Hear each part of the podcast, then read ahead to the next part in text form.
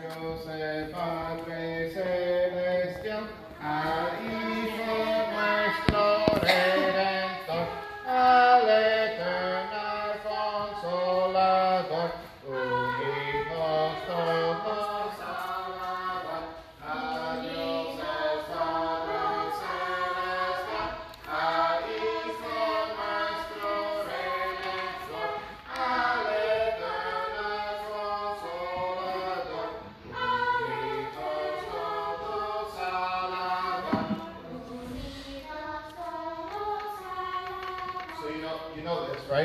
God, from whom all blessings flow.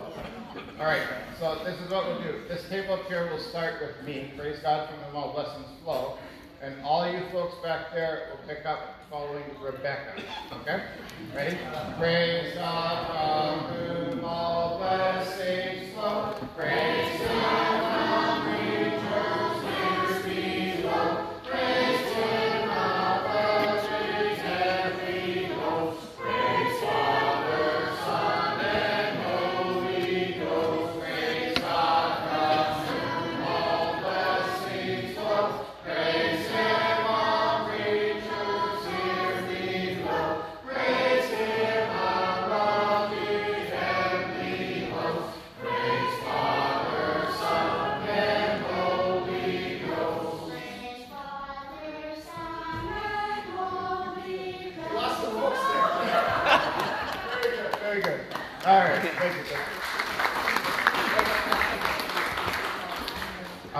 we're very, very glad to be here amongst you again. As Pastor was saying, I uh, have served as a missionary for 20 years now.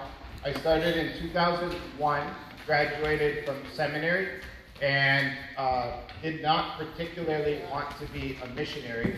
Wanted to be a pastor. I was single at the time, so I said, "Well, Lord, wherever you'd like to send me, except the mission field."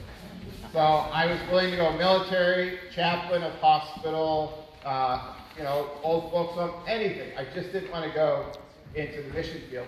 And um, I remember I was supposed to turn in my form, and the um, placement officer came to me and said, "Look, you got to get that form in." I was sitting on it. He came back and he's like, "You got to get that in by Christmas, or you're not going to get a call." And um, the reason I hadn't turned it in was because I was struggling with the fact that I couldn't check the box for foreign mission. So it was actually the day of uh, Christmas break. All my buddies were loading up their vehicles, going home to see their families. And I was looking at this dumb form, going, you know, well, why can't I check this box? And so I just kind of took a deep sigh and said, well, Lord, if you want me to do this, you better help me. And I checked it and went to the placement office. It was already closed. So I had to go to uh, a store and get it postmarked that day, dropped it in the mailbox, came back uh, after Christmas break, and the first day back, the placement officer calls me up and says, So I see you want to go into foreign mission. I said, No, sir. I checked every other box, uh, including foreign mission. He said, That's what I said. I see you want to go into foreign mission. So uh, one thing led to another, and before I knew it, I found myself being assigned to Venezuela. And uh, being Canadian, I didn't know a lick of Spanish. They teach us French in Canada. Uh, so not very helpful. And really, the only two words I thought I knew was to say good evening, buenos nachos, but that, that's just saying good nachos. I thought I was saying good evening, buenos noches, right? So that began a whole lot of fun. Served for seven years as a church planter and teaching theology to uh, seminarians in uh, Venezuela. I lived in the city of Maracay, which is about two hours west of the capital, and uh, served there for four years as a church planter. We started a church that had, I received it from another missionary, it had 11 members. It grew to have 160 baptized, 110 adults. And uh, then I was called to serve uh, uh, in teaching uh, young men. We started a program preparing them to be pastors. Did that for three years, and then I was called to serve in the Dominican Republic, just before I left uh, Venezuela, six months before, I married Rebecca. She's also Canadian and uh, a daughter of missionaries who served in India from 65 to 75. She was not raised in India, but rather in Canada. Uh, but her older siblings went to boarding schools and all of that in uh, India, in the south.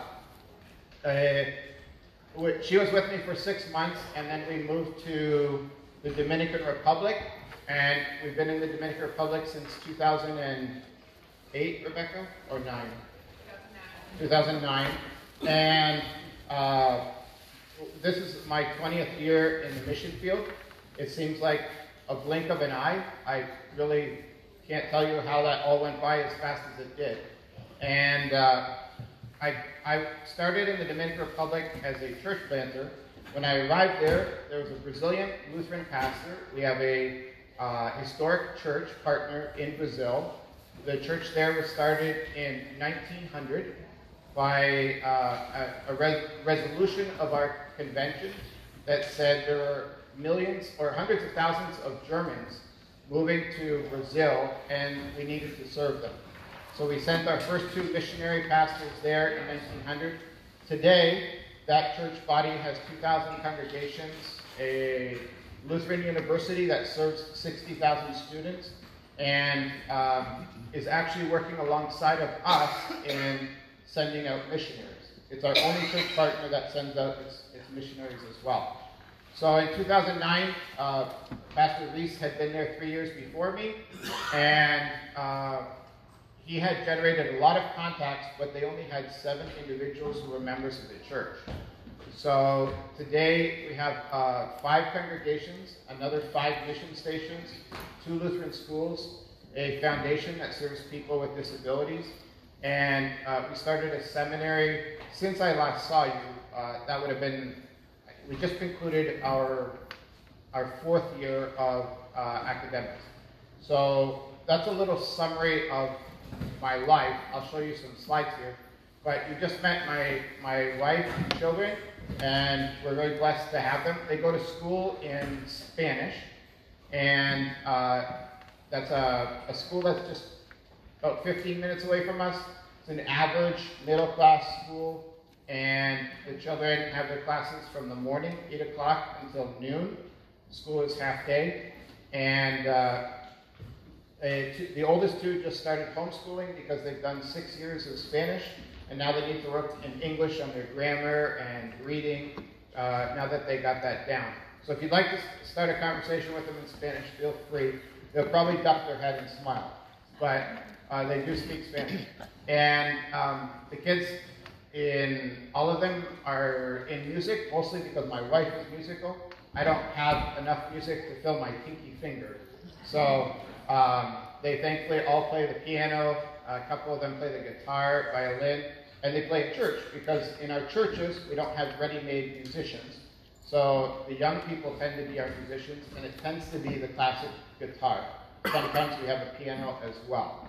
So that's why um, we're, we're uh, training them to play. Uh, Matthias and Esther already play regularly in the service. Esther plays violin, and cuatro, and sometimes the piano, and Matthias the guitar, and loves to sing. So uh, that's a little bit about us, the Kreys. In, in 2010, I was asked to serve as regional director, which simply means more work um, across Latin America. So South America down to Chile, Central America, so that would be Mexico down to Colombia, and then the Caribbean, uh, probably five countries in the Caribbean. In all 22 countries where we serve, uh, back in 2010, we were two missionary pastors and three lay missionaries, five missionaries serving in the whole region. Today, we're right around 50, with children and spouses, just around 140 of us. So, uh, spread across 10 countries. Our motto is spread the word, plant Lutheran churches, and show mercy. That's a little bit of a Lutheran missiology, study of Lutheran mission. When we think about the front end of mission work, uh, we need to think a little bit about how does how does one come to hear? So, uh, can you think of an organization that the church has that helps get the word out? You have to answer this question, not me. Can you think of an organization we have as a, as a Lutheran church body that helps get the word out to people who are not necessarily church? Yeah, KFUO, radio. Sure, that's one way. I heard someone else over here. Lutheran Laymen's League. Absolutely, like Lutheran Laymen's League that supports the Lutheran Hour, right?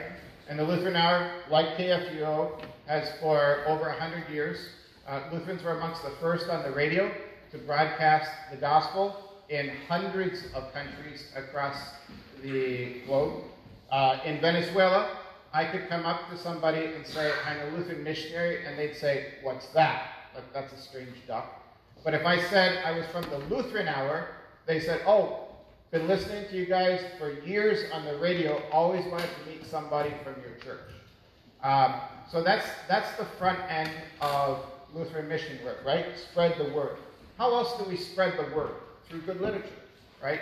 Bible societies across the world help uh, and are still translating the Bible into languages in which folks don't yet have that language in their heart language. We have uh, Lutheran Bible translators, which goes out and works in many different countries, working amongst tribes and peoples, making known to them in their own language the, the scripture. Uh, over 2,000 uh, languages in which the Bible is now translated. So, all sorts of ways that we make the word known. Think of a gospel uh, image that helps you, or parable that helps you visualize spreading the word. What comes to mind? The gospel parable or image that uh, helps us. Uh, this goes really well in an agricultural community. You're going to plant the seed, absolutely. Jesus uh, talks about the sower who goes out and throws the seed. And it's very interesting. He throws it on four types of soil. But I don't think it's so much about the four types of soil as much as the fact that he throws it on all the soil. And the point being that our Christ, uh, our Lord has redeemed everyone, and he earnestly desires that all would be saved. So uh, this, this sower is not like you folks who have precision guided tractors that through GPS allow you with absolute precision plant um, in equidistance one from the other, perfectly linear, nothing like that. This sower is completely the opposite. Almost contrary to human reason, he's throwing on the rocky soil, on the path, in all places, because he would have everyone here. And that speaks to him and his character. He's love and compassionate and would earnestly desire that all would hear. So spread the spread the word, plant Lutheran churches. Why do we plant Lutheran churches? What what's that about? You didn't think I was going to make you think, huh? It's one way to spread the gospel. You bet, but it's even more than spreading the gospel. Who do we say is present when we have a church? Who, who do we gather around as Lutherans? Yeah, our Christ, our God, right? Lutherans are unique in that we say, our Lord is present here to serve us. That's why we call it a divine service. The divine comes to serve us. In other words, our Lord is here, and how does he disciple us? How does he teach us what it means to live according to his gospel? Through his word and through his sacraments. So that's part of what we're doing here, being discipled by our Lord. He's the one who teaches us through his word. So uh, Lutheran churches uh, there serve exactly the purpose that they serve here, that folks who have heard, who have had that gospel spread, um, and received that and believed, come into a church, and then are able to be discipled by our Lord through the preaching, the teaching, the baptizing, receiving of the Lord's Supper, all with the purpose that they would grow up in Christ and in turn be able to tell others. Right? And then finally, show mercy. What flows out of us as Christians as we receive love upon love? You know, if you take a glass of water and you keep pouring and you don't stop, what eventually happens to that glass? Overflows. In, in one direction? All directions. In, in all directions. And that's precisely how we are as Christians. Privately, vocationally, in our lives, we overflow in love towards others, our family, our neighbors, and others. As a church, we do exactly the same. We serve those who are in need. So this is our, our slogan, spread the word, plant Lutheran churches, show mercy. And I would argue this is a Lutheran way of doing mission. One of the ways that we spread the word is through uh. We have an online Lutheran library in which we translate books and articles for our pastors in 20 different countries. And um, we can't get books across borders. So, as much as I love to have a book, a good sized book, like I'm supposing that's the book you have there Bible. Uh, you know, we have a Reformation Bible in Spanish. But to get it across a border and pay the taxes is very prohibitive. And the majority of our pastors make something around $300, $400 a month. They can't afford an $80 Bible. Um, and then taxes on top of that. And how are they going to prepare good sermons and good Bible studies and serve people in their community if they don't have good literature? So we have a team of 12 people who translate um, different books, books for preaching, books on serving uh, youth, all sorts of um, books, commentaries, and we've translated about 30 books now. This is a little bit dated. And at, this was four years ago. We served 195 pastors. We now serve 300. And um, we're going into our eighth year of providing books. This is a very worthwhile project. Without good literature, the church can't do her work. So, um, VDMA, the Word of the Lord, endures forever. Let's see if I can get this to advance. There we go. Luther Academy, with those books, we then go to different countries. So this is actually in Spain. This is one of the countries that I'm responsible for. Spain is not in my region, but they speak Spanish, so they said you should serve Spain too. So um, these are the pastors in Spain. This is uh, Dr. Arthur Just from the Fort Wayne Seminary. And uh, here's our missionary, David Warner, who serves that church body. Another one right here, Adam Lehman. And uh, these we have in Spain churches in uh, Madrid, Barcelona, and Cartagena. Those three places. But we have Lutherans in 18 different cities. And these pastors send out their sermons, again, spreading the word through the internet, and they hold um, not services, but Bible studies and send their sermons and then they travel three times a year to each of the regions where, and people come from different cities to hear the pastors. Then they baptize, then they teach, and they preach. And once we have enough folks in a city who form a core, we form a, a, a church that has regular weekly services with their own building. We've been working there since 2015, and with these pastors, and we now have six men who are Spanish uh, pastors. That's to say, they're Spaniard, national pastors from Spain. So the work becomes a lot easier when you have your own men in your country who are able to serve their own people. And that's always one of our goals. Any questions? So the Luther Academy then goes to 15 different countries serving pastors. They don't have Bible institutes, they don't have seminaries. So we come with a teacher who teaches for a week, 30 hours of classes, and that gives our pastors a chance to freshen and deepen themselves in the Word, and of course, in turn, be ready and able to serve their people. Uh, this is uh, two parts to our work.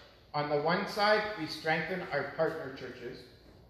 So our partner churches would be uh, in nine countries Mexico, Brazil, like I already mentioned, Argentina, Chile, uh, Guatemala, Venezuela, that's six of them.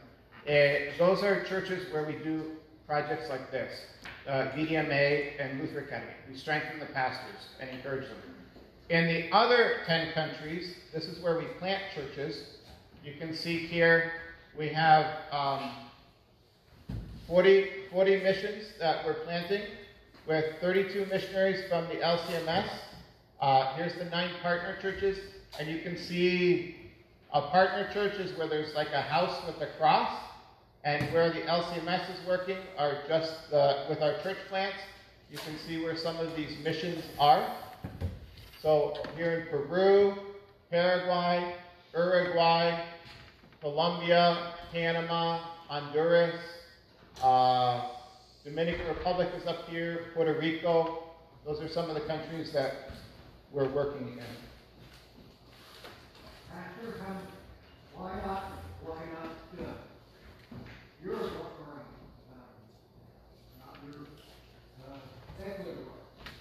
You know, that's one of the few countries that we don't have any relationship to.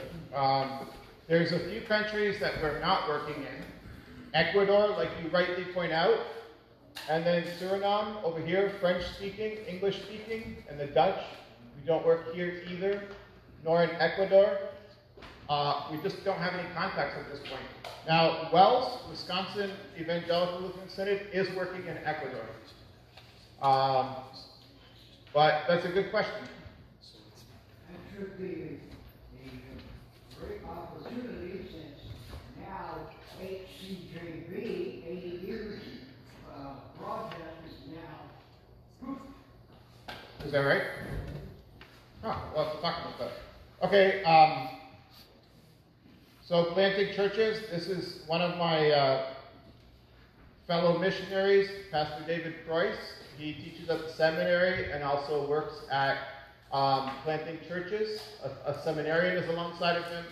His wife Jenny in the background. This was in the Dominican when we uh, dedicated the building of one of our churches just outside the city of Santiago, where we live as a family. Here's Dr. Just again. These are some of the seminarians. Like I told you, the guitar is the most common instrument. Uh, this was a Palm Sunday celebration. I'll tell you a funny story about my wife.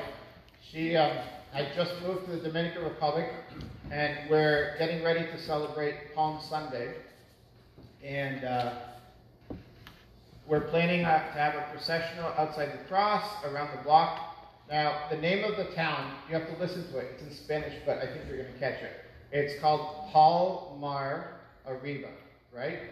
Uh, where the palms are up higher. But that's the name of the town. Now, uh, she says, as a good Canadian, where are we going to get the palms from? And the Dominicans are all looking at her like, and she goes, where are we going to get all the palms from? And because in Canada, you have to order the palms, right? And they come in a box and they're ready for you so you can carry around your token palm. Well, there, palms grow everywhere, everywhere. So for a number of years, they would always say to her, where are we going to get the palms from? You know? but just a question of changing your geography. Um, Pastor Forrest teaches systematics in our seminary, and um, this is one of the young ladies from our group home, the church that he serves, Ramona, where we have children with disabilities. Uh, we, like I said to you, we have missionaries serving alongside of us from other church bodies who are Lutheran. This is Pastor Sergio Fritzler. He's from Argentina. Uh, serves in the seminary in the area of pastoral, but he also serves one of our missions. Uh, this is Pastor Sergio Maica. He's from Venezuela. He was a student of mine when I taught in Venezuela, and today serves in the Dominican Republic with us, teaching a class on why. If you, you, anyone know Spanish here? Last time I was here, there was somebody who knew Spanish. What does that say, sir? Do you know? I can't see it. ¿Por qué, por qué soy luterano? Okay? ¿Por qué soy luterano?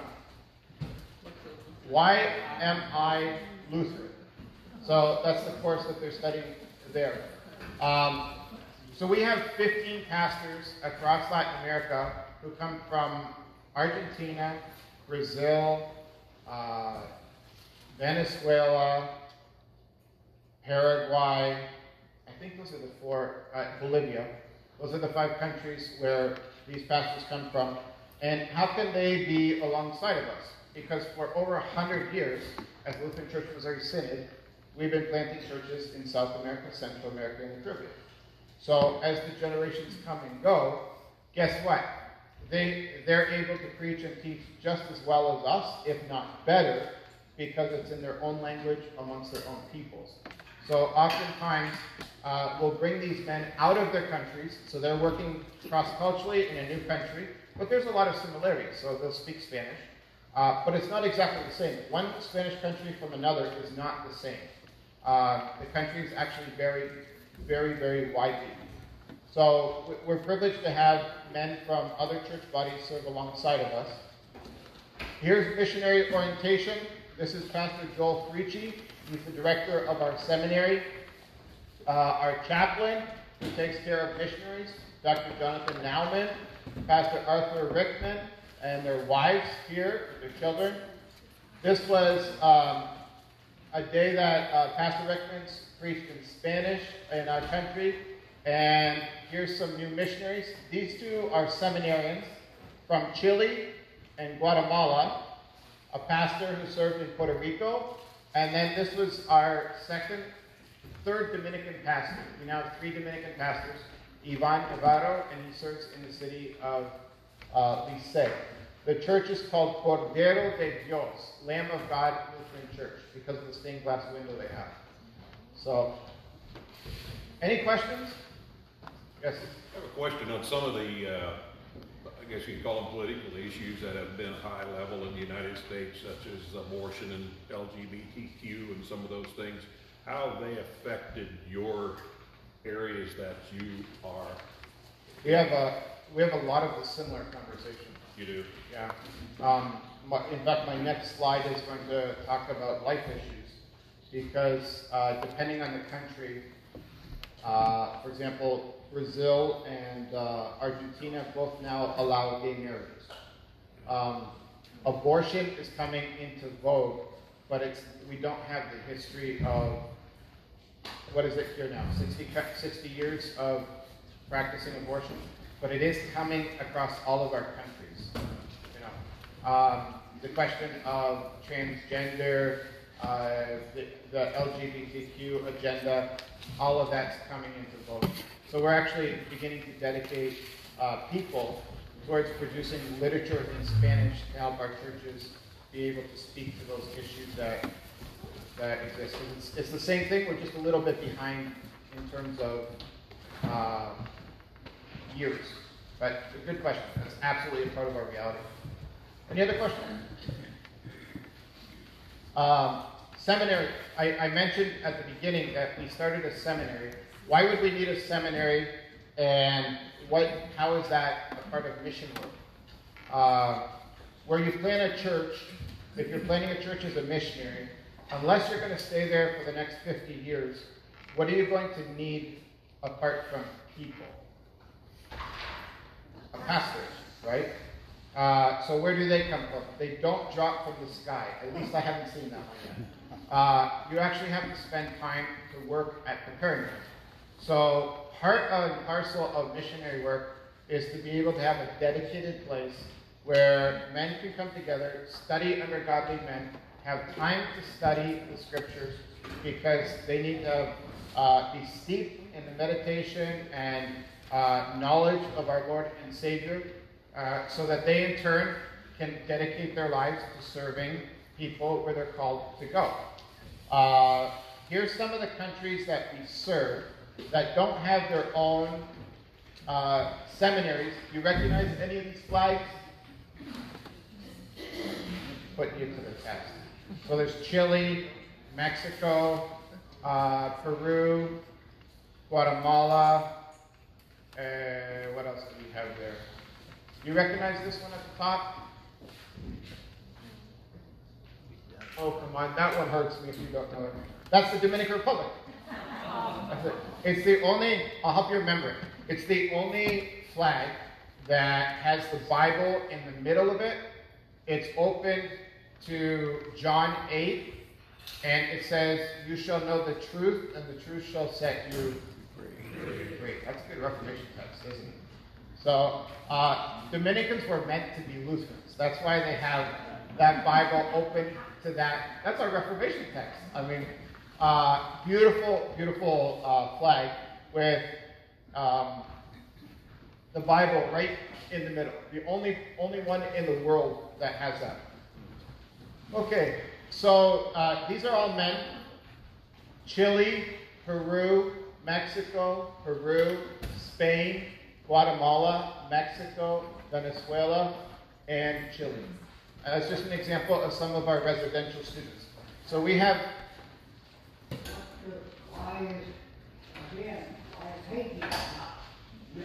because they have their own seminary. Yes, sir. Um, Haiti has its own seminary. We built them a seminary in 2010 when an earthquake hit the island.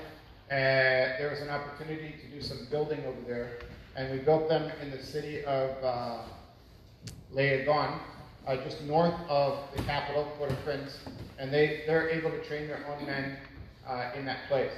So our seminary has residential program, uh, an online program, then we train women uh, to be deaconesses, and uh, we're preparing a Lutheran school teacher program. We have about 300 Lutheran schools across Latin America, and we don't have a, a program to train Lutheran teachers. So our seminary is working on that, and now we're working on a pre-seminary program to prepare young men to study. I'm in charge of the diaconal program, preparing deaconesses across five countries. We have 140 women in the program, and they they are studying from uh, Mexico, Guatemala, Panama, Venezuela, and the Dominican Republic. We hope to graduate uh, a bunch of them, a cohort now in May this coming year. With COVID, instead of going in person, we had to go online. So we switched all of our education to online for extension. And um, we hope in the fall now uh, to be able to get back to in-person classes. But if we don't, we'll stay online. And we'll graduate about 100 women to be deaconesses May of this coming year.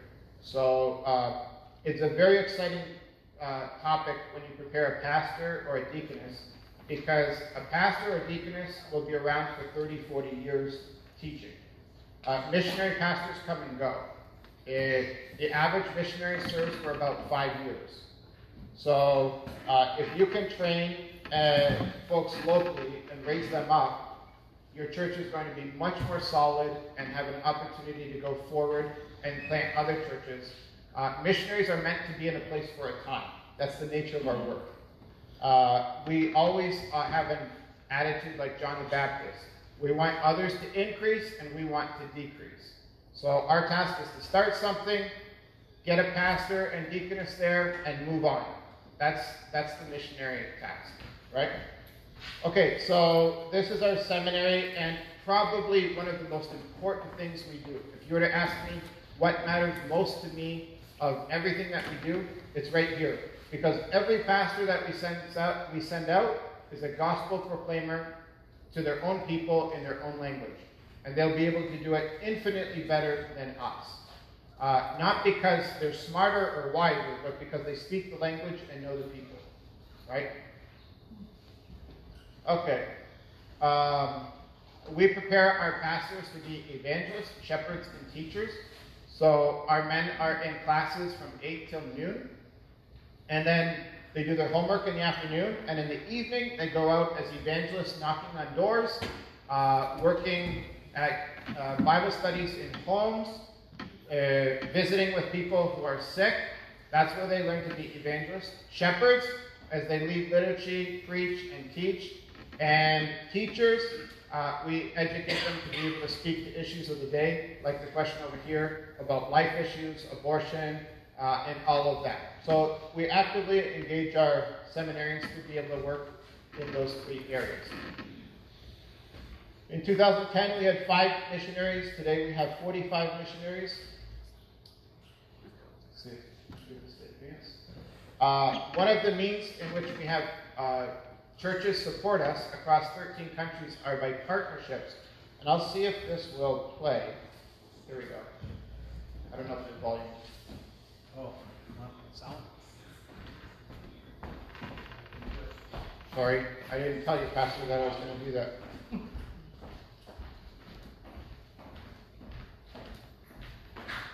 Did the missionaries ever come to United States and train for a bit, or, I know the different language, but Do they ever The, do the ones from the States or from other countries? From countries? the other countries come over here? Great question. They actually come to Santiago, where we live, and we have a, uh, a regional office there. And they'll come to where we are for two months and uh, study culture, because even though they're Spa- Spanish speaking, a Mexican is different from a Guatemalan, is different from a Venezuelan. So they come and learn about being a missionary and uh, how to serve in a foreign country.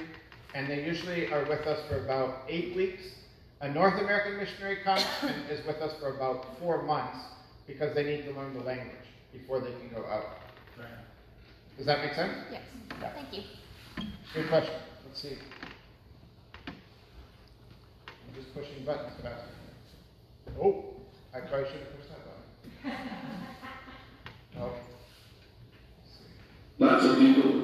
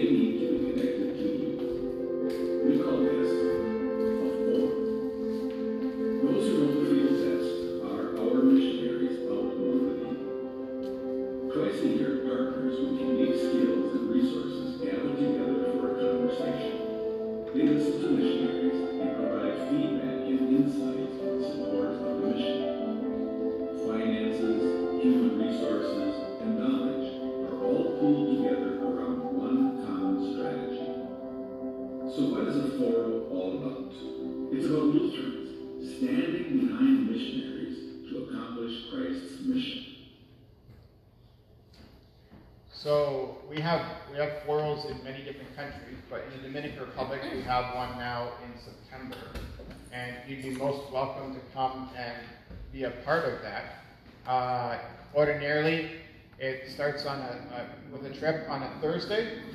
I think that's it. So it starts on a, on a Thursday with folks coming in. Friday, we show people around on a cultural day. Saturday, there's reports from missionaries and national church workers. Sunday, we're in church together. In the afternoon, then, we talk about what our needs are. And Monday, folks go home. We do that twice a year. And you folks as supporters are always welcome to come down, send a representative, send your pastor. We always invite at least two people to come and it's an opportunity firsthand to hear what the work is, uh, be able to support us, and bring back to your church uh, what the, the work looks like in that field. We have over 200 congregations that are supporting us in 13 countries through, uh, through our forums, which is just a circle of partnership. And we usually meet in the spring to talk about our work, how we organize ourselves strategically, and then in the fall, it's a taking the pulse, seeing how we're doing, and these circles have been of immense support to us in the mission field. Our mission supporters are sometimes foundations, most of the time congregations, often districts uh, that come and regularly support us with money, but also with short-term teams in the area of construction, eyeglass clinics, and a host of other areas of service. So if you're so inclined and interested, feel free to talk to me. But this is how we support our mission work in and across Latin America. If, um, these are the countries. These are some of the folks. This is Honduras, and you'll see Hondurans here as well as a bunch of North Americans. Um, this is our Nicaraguan pastor serving in Honduras, planting our first two churches there, and made up of a lot of people just like you uh, here's, uh, we held a forum in Minnesota. This is at the district office in Minnesota. And you can see who some of our partners are. Lutheran Hour works with us, LWML, our partner churches, congregations, short-term teams, mission soci- societies, disaster response, and then of course, all sorts of congregations. We also serve people, this is in Puerto Rico, uh, in times of need. You may have read in the news that in January of last year, they had over 500 earthquakes hit their island. and that was in the southwest corner. And that was over a, a period of time of three months. They had tremors where previously they hadn't had an earthquake in 60 years. And then suddenly, close to 500 tremors over a three month period. It was very devastating. So we partnered with disaster response and brought food. This is actually Rebecca, my wife's sister, who serves as a missionary in Puerto Rico, giving out a food bag to uh, some folks in need. In Bolivia, we ordained our first pastors, and a bunch of these men are uh, men who are studying with us.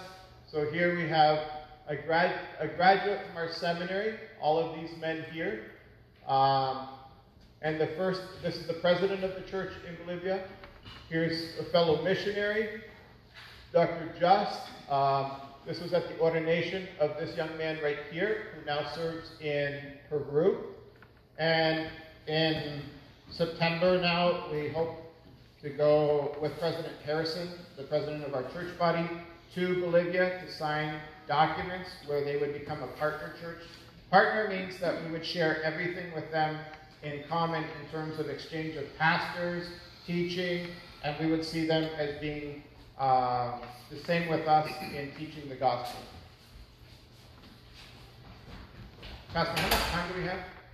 Oh, About fifteen minutes. 15 minutes. Okay. Any questions? Yep. Yeah, my sister just became Lutheran. She's from Mexico City, Okay. 20 miles north. And I know you're, you're doing a lot of work. Looks like a 20 lot miles of, north of Mexico City? Excuse me? Yes. Yes. Okay. 20 miles north, yeah. 20 miles. So today she was re- ready to go to one of the churches in Mexico City. There's only just three. Right. And there's 20 million people there. And where my sister lives is 5 million people. It's not any church there. You know, I don't know in Bolivia or Nicaragua, where are your churches? In just the big cities? Also, you have few in another town that has a lot of people. Yeah, Mexico. So, uh. Thank you. What is your name? Roxana, Roxana. Hablas español, no? sí. Right. So, um, what Roxana just said is um, actually one of the reasons why we do mission work. Uh, Mexico City is either the largest or second largest city in all of Latin America, with I think it has 30 million people. And we only have three Lutheran churches in Mexico City. So imagine three three churches and 30 million people. I think there's some work to do. And for example, if her sister lives 20 minutes north of the city, you can you can drive for six hours across Mexico City and not get across the whole city. That's how big it is. So she could be only 20 minutes north, but it could take her hours. 90 minutes to two hours to get there. Multiple types of transportation. Yes. So uh, that's not necessarily easy. And that's uh, part of our work. Where are we located? We primarily work in large cities. Uh, back 30 years ago, missionaries primarily worked in uh, the countryside and even the jungle. But back in the 70s, as you're all aware, there was a massive uh, move from the countryside to the urban. And Latin America went from being agricultural to being urbanized. And today it's more urban and compact than Asia. We have more people per capita than Asian countries. Uh, and Mexico City is a perfect example of that. So more people per square mile than, uh, say, any of our big cities in China. Uh, 75% of the, the region is now urban. So we concentrate largely on uh, cities of over a million, and if at all possible, we start in the capital city. Uh, Mexico, only five years ago, had two pastors. Uh, they were shutting down as a church body. They had lost their seminary. We opened our seminary. Today we have six pastors. We're training another 10. So to answer your question, Roxana, be patient. We're getting there, you know, um, but it takes time. It takes time. And it takes support uh, from our churches back here in, in Mexico. This is a woman in uh, Puerto Rico who received help from missionaries. And on, on the side of showing mercy, let's see if you can hear this. Good afternoon, my name is Mary Jean Pajak Rodriguez. I live here in Barrio Mani, my abuela is Puerto Rican There was my husband of eighty-four years. We've lived in this house for thirty. This has been our home for myself and him, our children, our grandchildren, our great-grandchildren. Unfortunately, due to the storm and a huge tree that was by the house, the tree fell on the house, trapping us for twenty-four hours. We lost our house, most of it. We've tried for the last eleven months to get it back to where it is now. But we have no more money, we have no more help. And today, God sent us a miracle. I don't know why, you people came. I don't know how. But you people came and you're going to help us to at least get the roof covered, which we need desperately, so that we can try to continue getting this done. This storm has wreaked havoc on so many people here in this community. I can't speak for the others, but I can speak here for many, and there are so many other that are. People are still waiting to have their roofs put on. People are still waiting for help from different agencies they haven't received. The people are still without many basic materials. And the help that you people can offer us is so greatly appreciated. We thank you so much in the name of the Lord through Jesus. Amen. So that's, that's an example of uh, the type of work that we do. We don't only preach and teach, and of course, uh, lead Sunday schools and youth groups. We also serve people in their body as needs present themselves. And in this case, there was a hurricane and then uh, uh, earthquakes. And in the hurricanes, they lost their roofs. Uh, something like 50,000 Puerto Ricans had the roofs blown off of their, their homes. And um, FEMA uh, would only help those uh, people who had deeds to their houses. And most Puerto Ricans don't have deeds, they have the Sales Act. So when you're purchasing a house, you get a sales act, and then the deed comes later, right? Well, in most cases, they only have the sales act, so thousands upon tens of thousands of Puerto Ricans did not qualify for assistance. So they were living in one bedroom of their house uh, where they were able to fix the roof, and the rest of the house was just destroyed from the rains. And this is where we came in, partnership with disaster response of Lutheran Church Missouri Synod. And uh, Pastor Ross, John, Ross, Johnson came down and assisted us, and our missionaries put on uh, something like 30 roofs a month for two years. We were able to help hundreds of people that way. But we were dedicating two people full time to doing that. And uh, obviously, when we show people that care about them in their body, they come to ask us, well, you know, why are you helping us? Like her, I don't know who you people are or why you're here. You heard her say that. Uh, and then the question comes, so why are you here? You know, uh, what do you want from me? Well, we just want to show you the love of Jesus. Well, who is this Jesus? And then a good conversation begins, and that's often a segue towards people having an opportunity to know our Lord as well. So, mercy work is a, a fundamental part of what we do, serving others. Here's preparation of deaconesses. I already mentioned to you that we are preparing women in over uh, five countries. We have requests from another five countries for women who want to serve. Uh, we just don't have the capacity.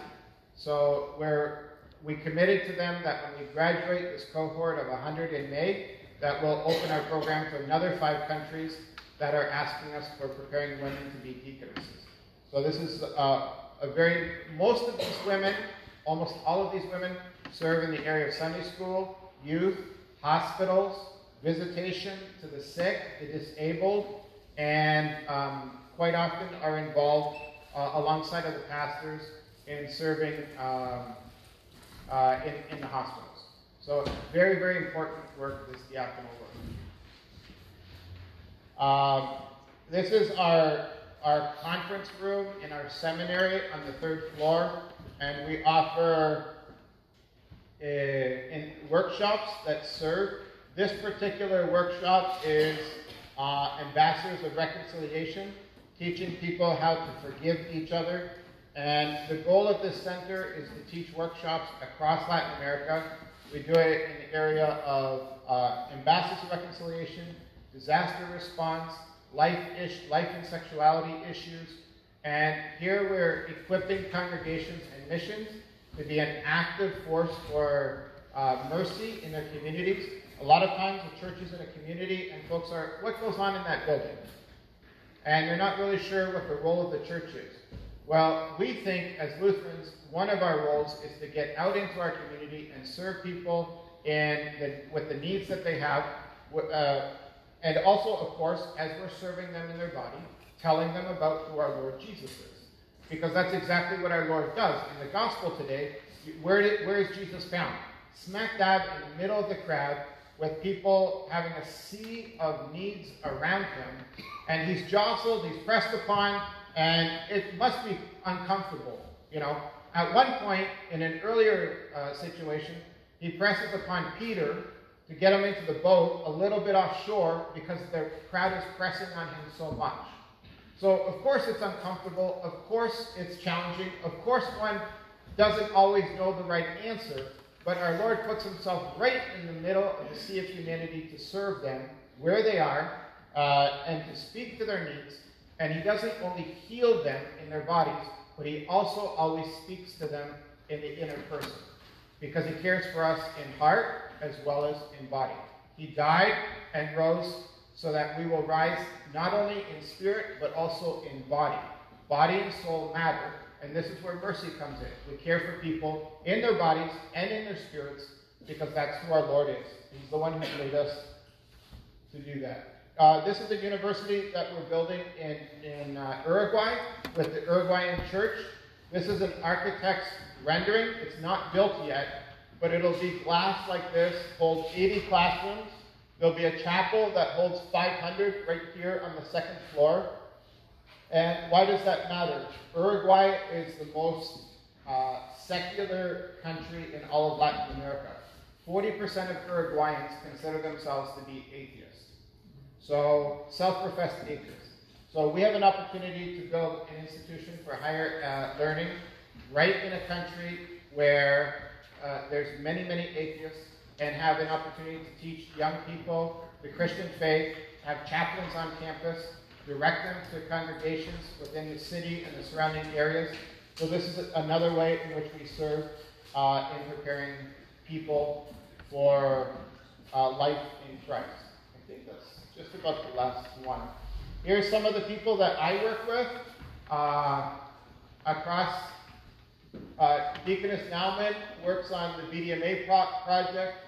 This is a, our chaplain who serves all of our uh, missionaries. Uh, this young woman is studying to be a deaconess and does missionary care, caring for our missionaries. Uh, this is a woman who takes a lot of pictures for us.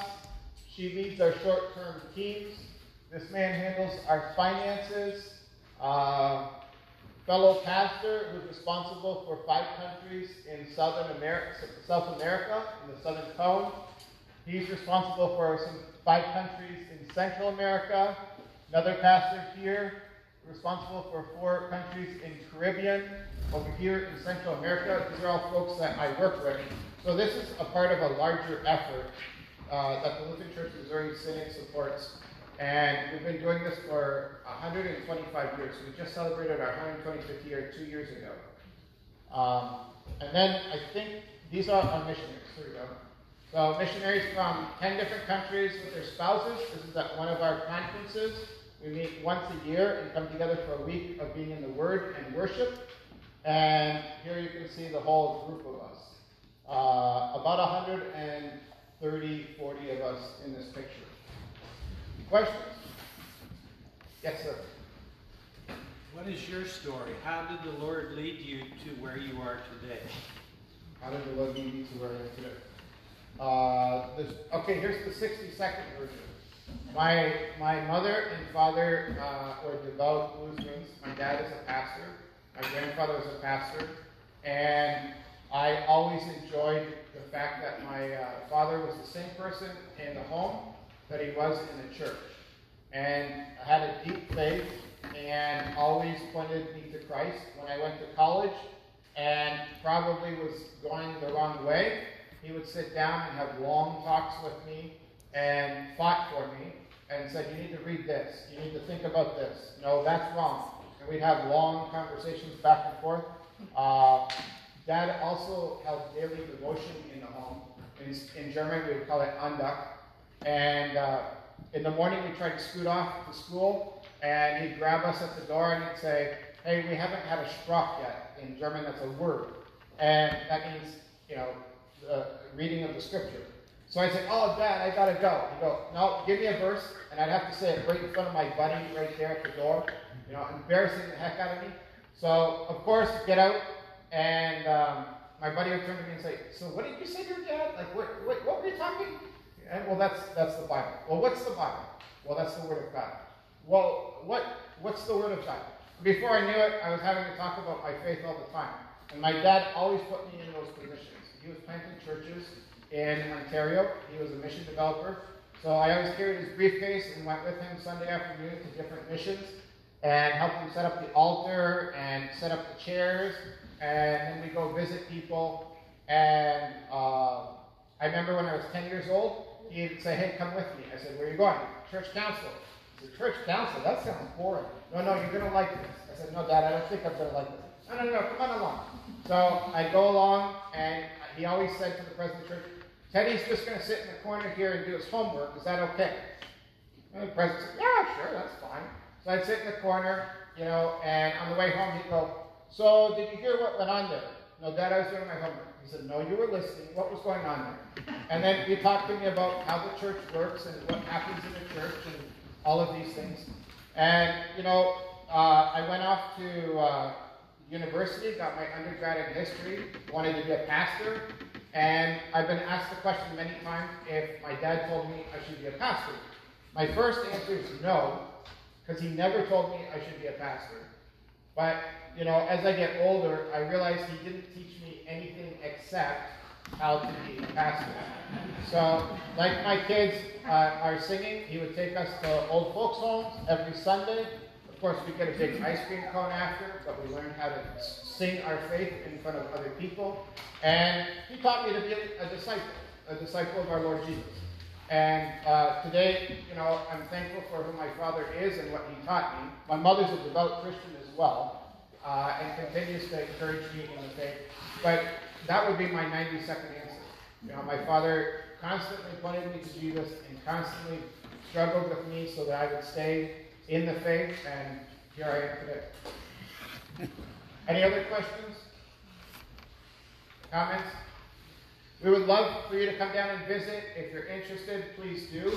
And we're very thankful for your continued support of us.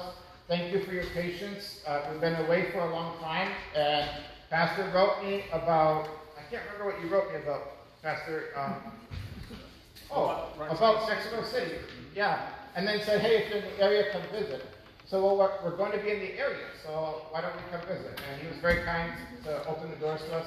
We always enjoy coming here. We feel at home, so thank you for receiving us. And um, it's a great blessing and privilege for us to be in the mission field in your name and on your behalf. We covet your prayers, and we're very thankful for you and for your continued ministry here as well. God bless you.